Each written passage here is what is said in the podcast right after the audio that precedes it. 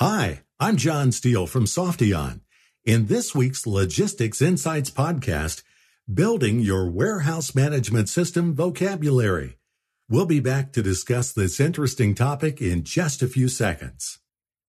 This podcast is brought to you by Softeon, providing innovative solutions for warehouse management, warehouse execution, and distributed order management. Softeon, delivering supply chain success every time. One of the challenges of a new warehouse management system selection and deployment initiative is that it usually introduces a large number of terms and acronyms that many on the project team are not familiar with.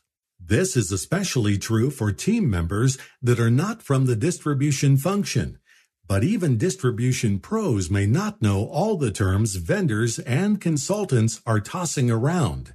This can actually hinder the project, as individuals are often reluctant to acknowledge they don't know a given term, and thus can't participate fully in the conversation. Recognizing this scenario and being guilty of throwing out a few acronyms ourselves at times, Softeon recently created a WMS glossary of terms. It includes about 90 entries that are available on our website, individually by starting letter or as a complete downloadable PDF. How about we try a couple of examples? Under the letter A, you will find ASN receiving, which the glossary says is a process in which the receiving of items in a distribution center is streamlined by communicating what items are coming in advance of their actual arrival. For example, the ASN may tie unique barcode IDs on a pallet or carton to their contents so that an operator can simply scan that barcode to fully receive that handling unit, bringing in all the product details.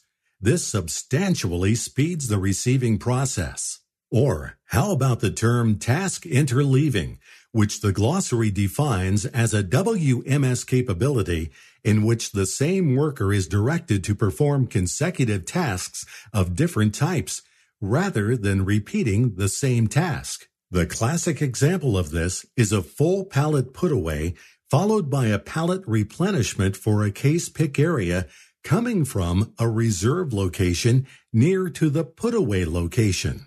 The idea is that total travel distance by a reduction in deadheading, meaning a forklift driving with no load.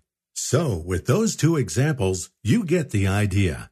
There are about 90 other terms to peruse, and we might suggest sending the free glossary PDF to team members early in the selection process as a handy resource.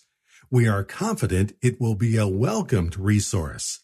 The glossary is available at softeon.com under the Resources tab. For Softeon, this is John Steele. Thanks for listening.